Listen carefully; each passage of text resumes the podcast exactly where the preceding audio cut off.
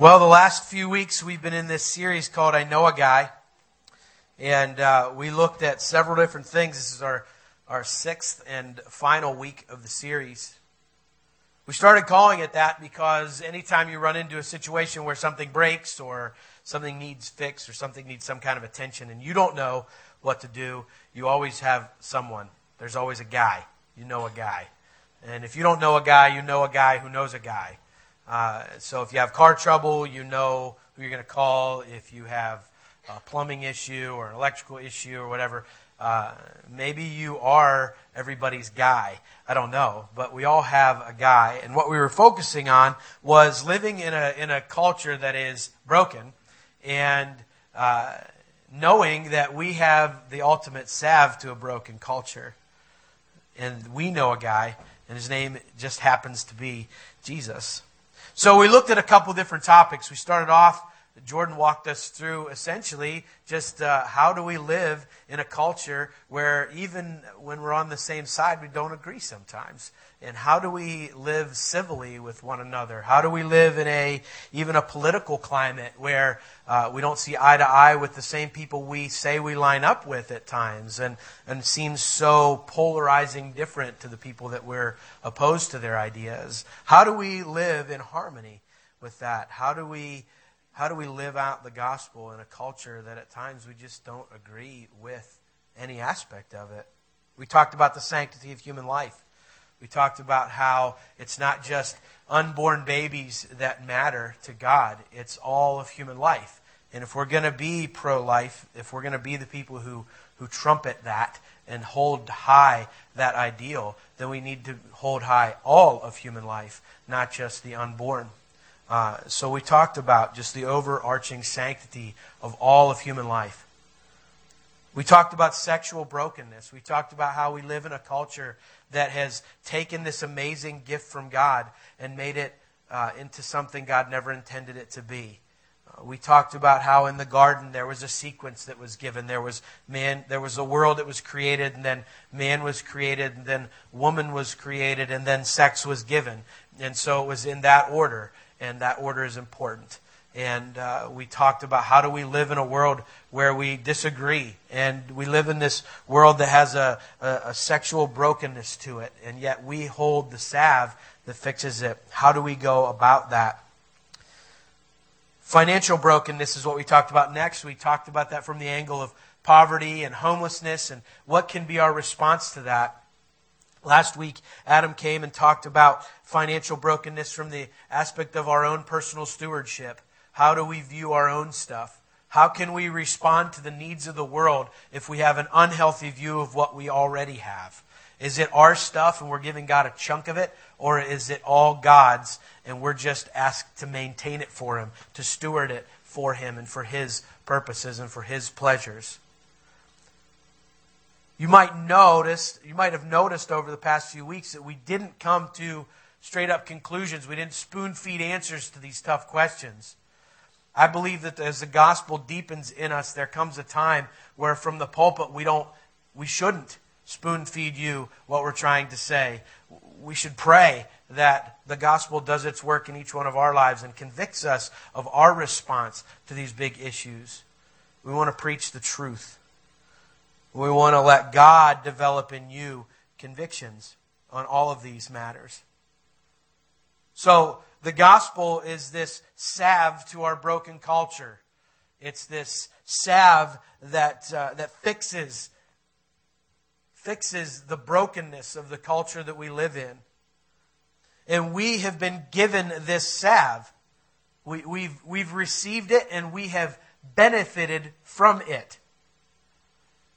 The, the salve has healed us of our brokenness, our, our distance from God, our separation from God this salve called the gospel, the good news that Jesus came and died on a cross on our behalf for sins that he did not commit, but we committed. And he did that to restore a relationship with his Father so that we could have access back to God.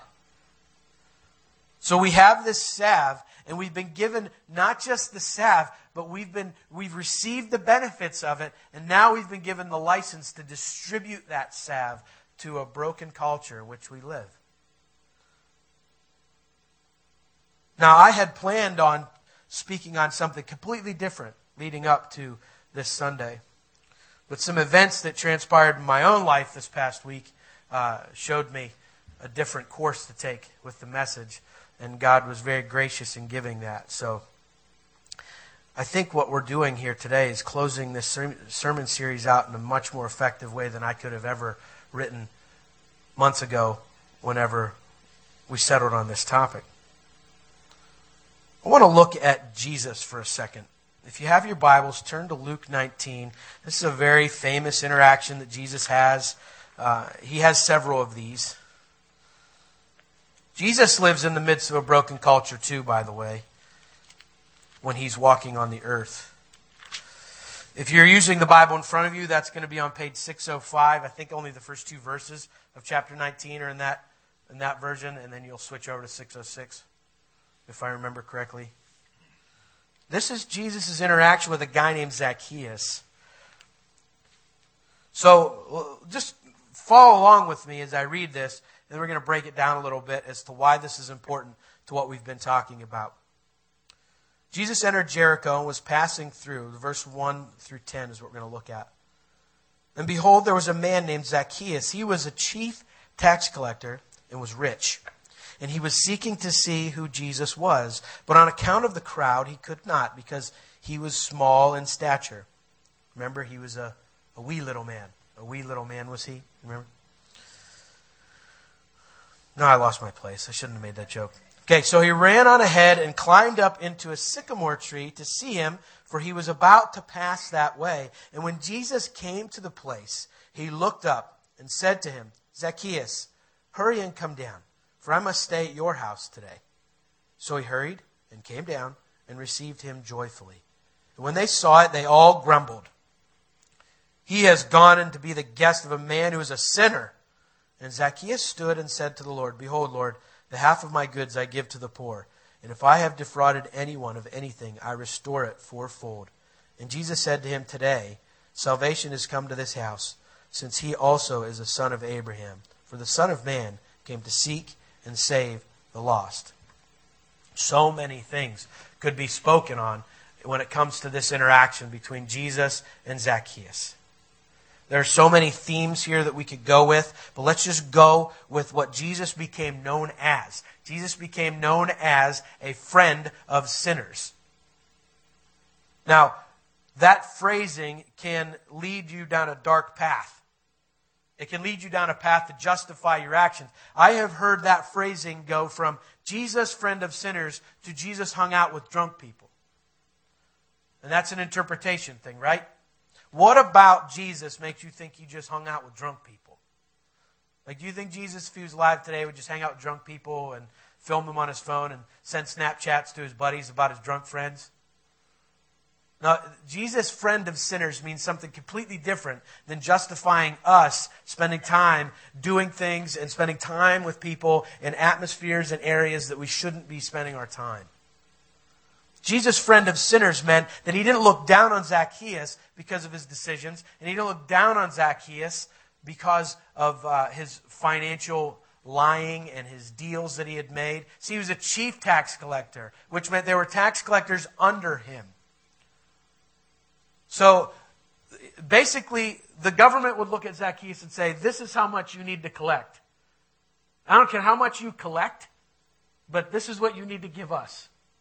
So he would take that much, and then he'd add his own commission to it. And then he'd go to his, his tax collectors under him and tell them, This is what you need to give me. I don't care how much you charge the people that you go and collect taxes from. But at the end of the day, when you turn in your taxes, this is what you give me. So he has this exorbitant amount, and then they inflate it to make their cut. That's why people hated tax collectors. They were all shysters, right? I said were. Okay? I'm not talking present tense. But that's how it worked. So nobody liked this guy. Nobody liked this guy. And he knew it. He was a short guy, uh, so when the crowds came to see Jesus, he couldn't find a spot, a good vantage point, so he, he did what uh, was probably a very humbling thing for him, and he, he climbed a tree so that he could see Jesus. hoping, probably, that Jesus would just walk on by and he could say, I saw Jesus. It's kind of like going to a victory parade. It's not like you get to jump on the float and hang out with the winning team, but you were there. You could say, I was there, right? Anyone go down to the city in 08 when the Phillies won? I know Roe did. So, I mean, you could say, I was there. I saw it. I went I saw the players go by. I was that close to them. That's all Zacchaeus wanted out of this. He wanted a good vantage point that when Jesus, this guy he had heard all about, came by, he could see him. That's what he wanted.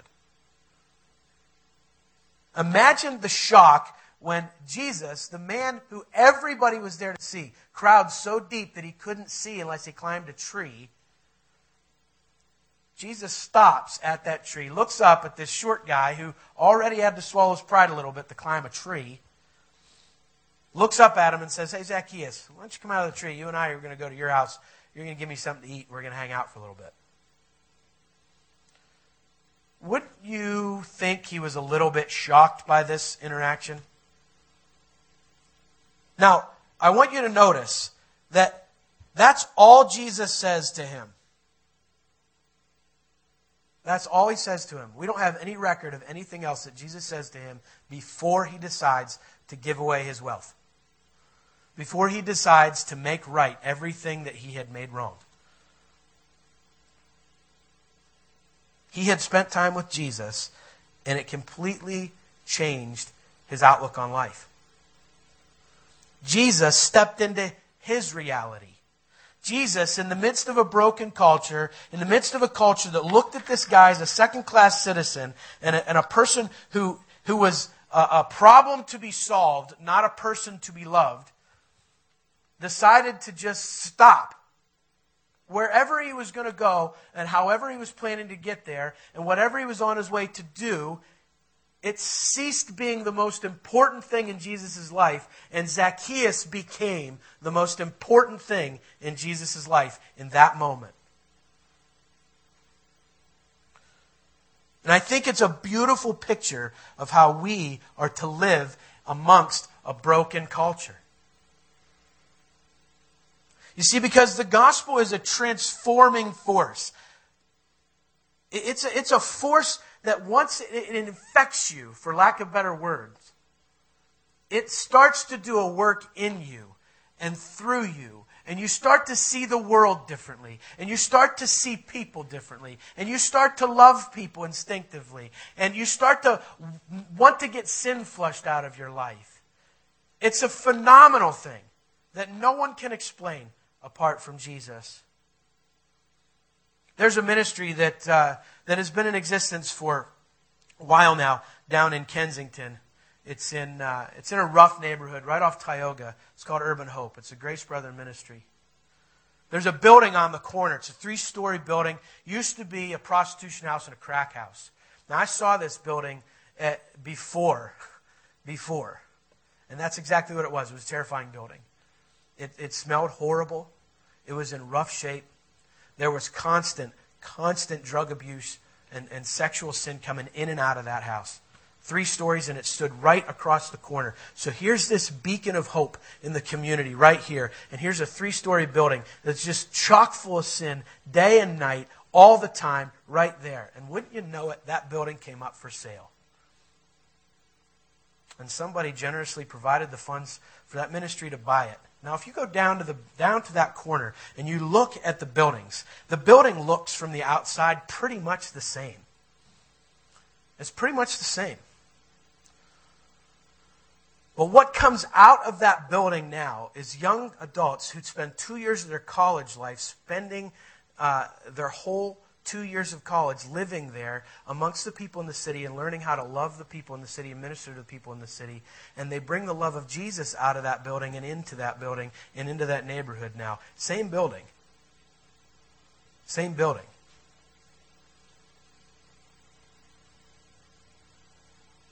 And I think it's a beautiful picture of what the gospel does in us. You see, when you receive Christ, you don't look in the mirror in the morning and be like, oh, I lost 40 pounds. That's great. My hair's growing back. I'm not gray anymore. Hey, look, my knees work again, work again. This is awesome. Wow, my memory came back.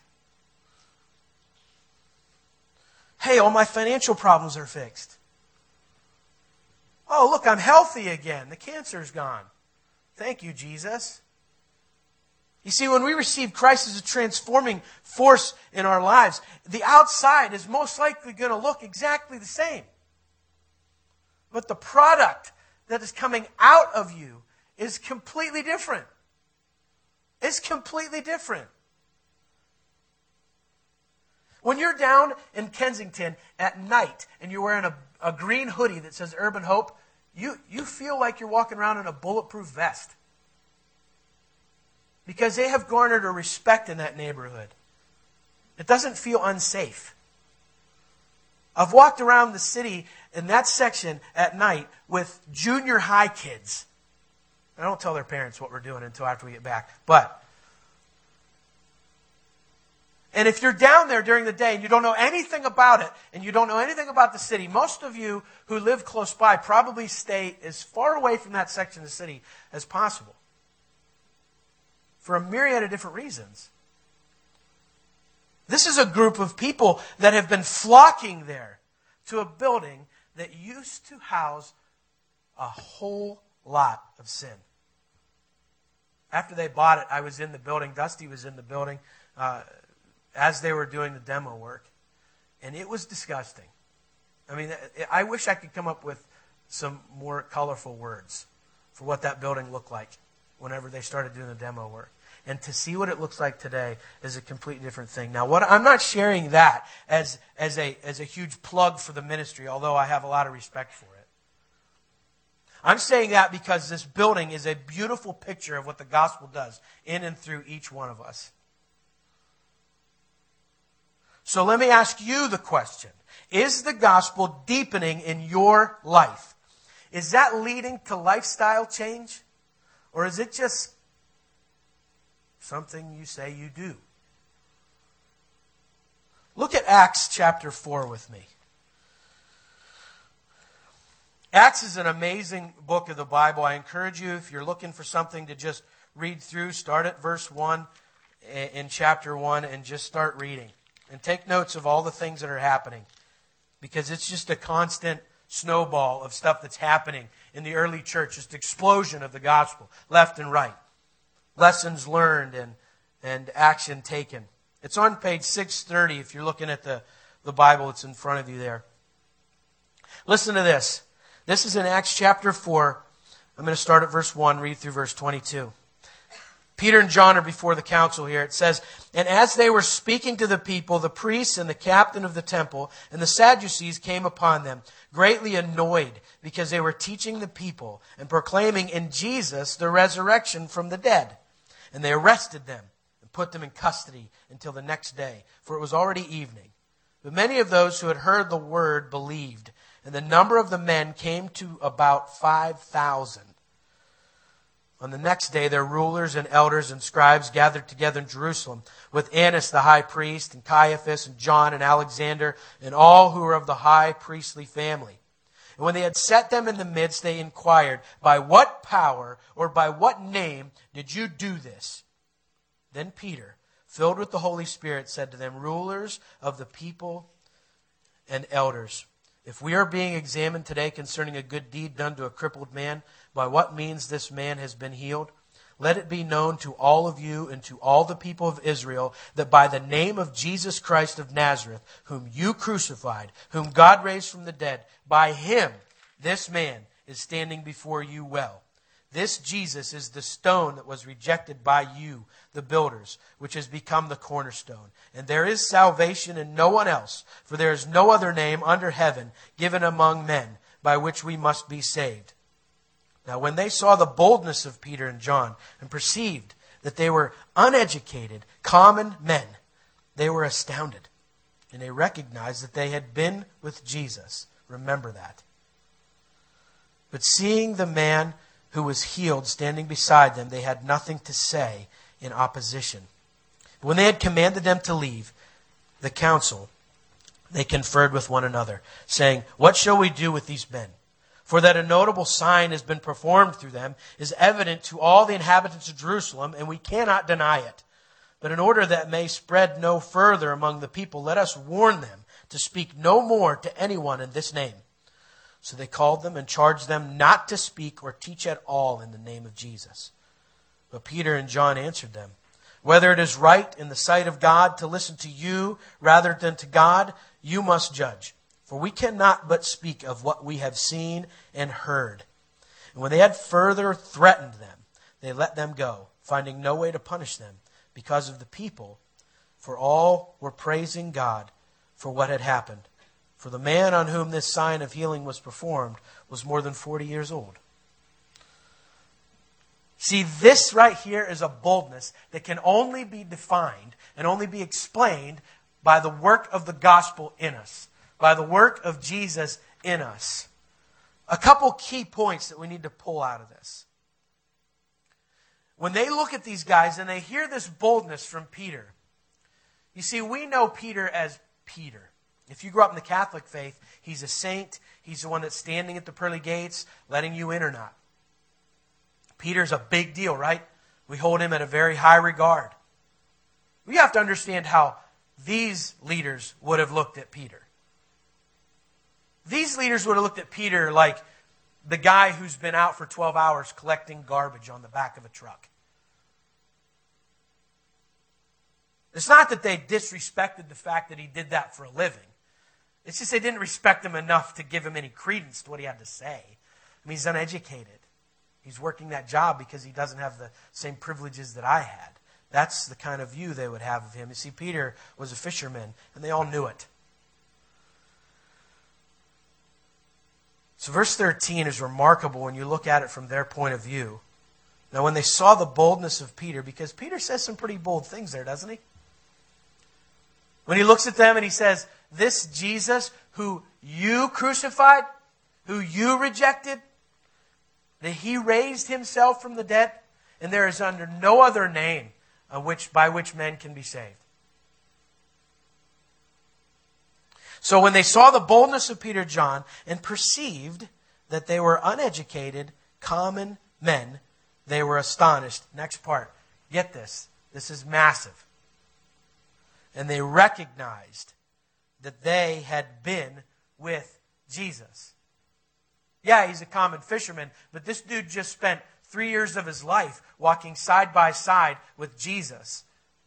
There has to be, some, they're starting to make some correlations here. They thought they got rid of Jesus once and for all. But wait a second. This guy is so bold and is telling us this stuff. Like, eh, there's 5,000 people that just converted over to their teaching standing outside our doors right now. 5,000. That's like a well attended Sixers game. So, there's a ton of people outside who had just given over to this teaching of Jesus. Now, they're in a real quandary because we could flog them and, beat them up and then send them out to those 5,000 as a signal. But wow, we've got 5,000 people that disagree with us now. And they're standing outside. And they've done nothing wrong. Like, we, we don't have anything against them. We're just annoyed. We're bothered. We don't have any leg to stand on here. We've got to let them go.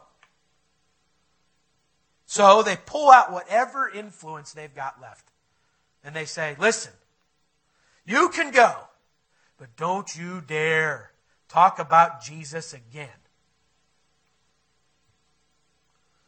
And Peter and John look and say, Judge for yourself whether we should obey you or obey God. But we're not going to stop talking about Jesus. And essentially tell them, those 5,000 people out there, buckle up. Because they're going to go do the same thing, and this thing's going to grow. So, buckle up, fellas. Your world's coming to a close real fast. Why would I bring that up after all of this? Because amidst all of this duress, amidst all this calamity in their lives, they're standing before the, the same men who brutally murdered Jesus. These men are the ones who plotted against Jesus to make sure he died. These are the same guys. And Peter and John know that. They saw the whole thing go down. They saw the evidence of a bloodied Jesus hanging on a cross. They know what these men are capable of doing when you disagree with them. They know what they're up against. And in the midst of that, they look them in the eye and they don't give them the proverbial, you know, middle finger of life that says, no, my God's bigger than you and I don't have to listen to you and you're stupid and I'm smart. There's no arrogance about what they're saying. What they're saying is, this is a life transformative message for us, and I know it's true. I want you to believe it too. That's essentially what they're saying. So you judge for yourself. You've been in the law your whole life. You judge for yourself if you think it's better for us to obey you than to obey God. But we're not going to obey you. They respectfully do this to these same men. They stand up against them and they say, I'm sorry, but no, you're not the number one. Jesus is.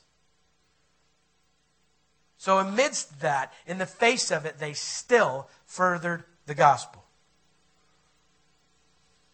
My whole family got the flu this week. Like literally every one of us, including my very pregnant wife. she's to the point now where she doesn't know whether she's going into labor or just still has the flu. we were all sick. We were all miserable. And when you have that, you sort of like put the tape out in front of your house and make a quarantine zone, right? Stay away, right? I was outside and the mailman came and he was like, hey, and went to hand me my mail. And I was like, just want to put it in the box. I'll grab it in a little bit. You don't want to spread it. So what did we do as a family? We made sure we were comfortable. We had plenty of juice. We had uh, plenty of blankets. We were all in our pajamas pretty much the whole time. Uh, there were a lot of hot showers taken. Uh, the couch got used well. We watched more movies and more Netflix than we have in probably the last six months combined. Why? Because when you're sick, you don't want to spread it to the people around you. You don't want to give it to anybody. And you just need to be comfortable because everything else feels miserable. You just want to be as comfortable as you can and just let your body heal. So that's what you do. You, you eat, you know, whatever you can eat, whether it's chicken noodle soup or whatever. And you just, you just get comfortable and you sit and you let your, your family heal. It was miserable. It was miserable.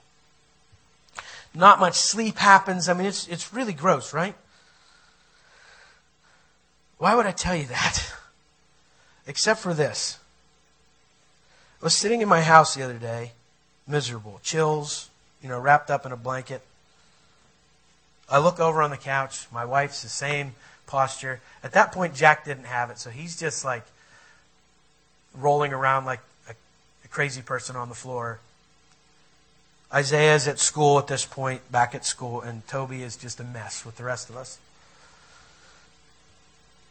And I realize that far too often the way I'm interacting with the flu is how I interact with the gospel. I keep it to myself because I don't want to spread it to others. I make sure I'm very comfortable. I make sure I have all the modern comforts that I need. I make sure that I have all the sustenance that I need. I make sure that my family is with me. I make sure that, that I have a comfortable couch to sit on. I make sure that my surroundings make me feel good. And then I just take all that that I've got and I keep it to myself because I don't want anybody else to have it.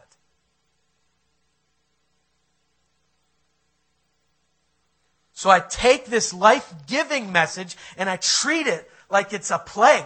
I treat it like it's a disease. I treat it like it's going to get somebody else sick. I don't live within the power and the bounty that comes from the gospel. I don't live within that. I still walk down a sinful path. I still choose my own way. I still do whatever I want. I still want my own comfort before I want what Jesus wants. I still want to do what I want to do when I want to do it, how I want to do it, when I want to do it. Period. And if anyone catches that along the way, well, praise God. Maybe they'll come to our church. So we just live in this comfortable quarantine zone our entire lives. We put on our nice clothes and we come to church and we sing a few songs and we hope and pray that other people come, that we can have a nice sign and a nice website and that'll get people in the door. And I go home and I live however I want. I live like I'm living in a quarantine zone. And I take the beauty and the power of the gospel and I put it on a shelf and I say, man, am I glad I have that.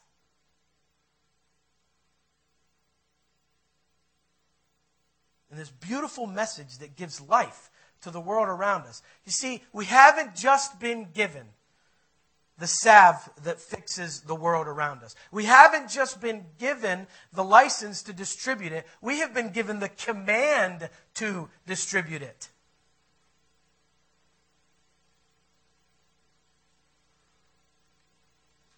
So we can know a guy. If we ever call him, nothing ever gets fixed.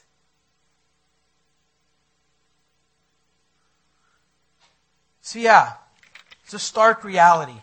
We live in a world where we don't agree with everybody around us. We live in a world that you can politically say yes or politically say no, but there's almost no in between.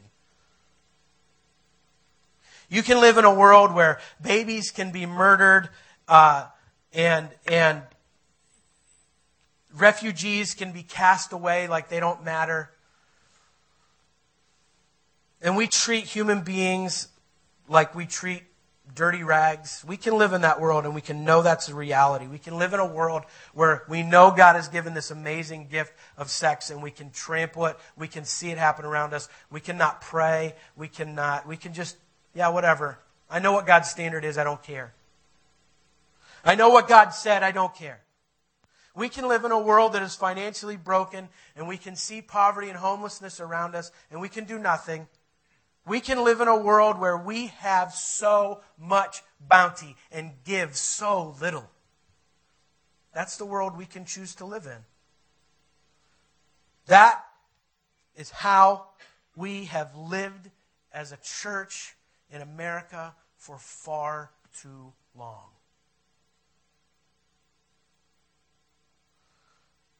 See, the gospel is transformative. It's doing a work in us. It's just constantly deepening the more you desire to understand it. You'll, you'll find yourself doing irrational things like Zacchaeus did because he spent time with Jesus. Zacchaeus bankrupted himself to pay back people he stole from. If Zacchaeus had any friends, I'm sure some of them would have pulled him aside and said, Dude, we appreciate this whole Jesus thing you're talking about, but what you're doing is kind of crazy. Like, you're not going to have anything left. And the only difference in his life was Jesus. Completely different.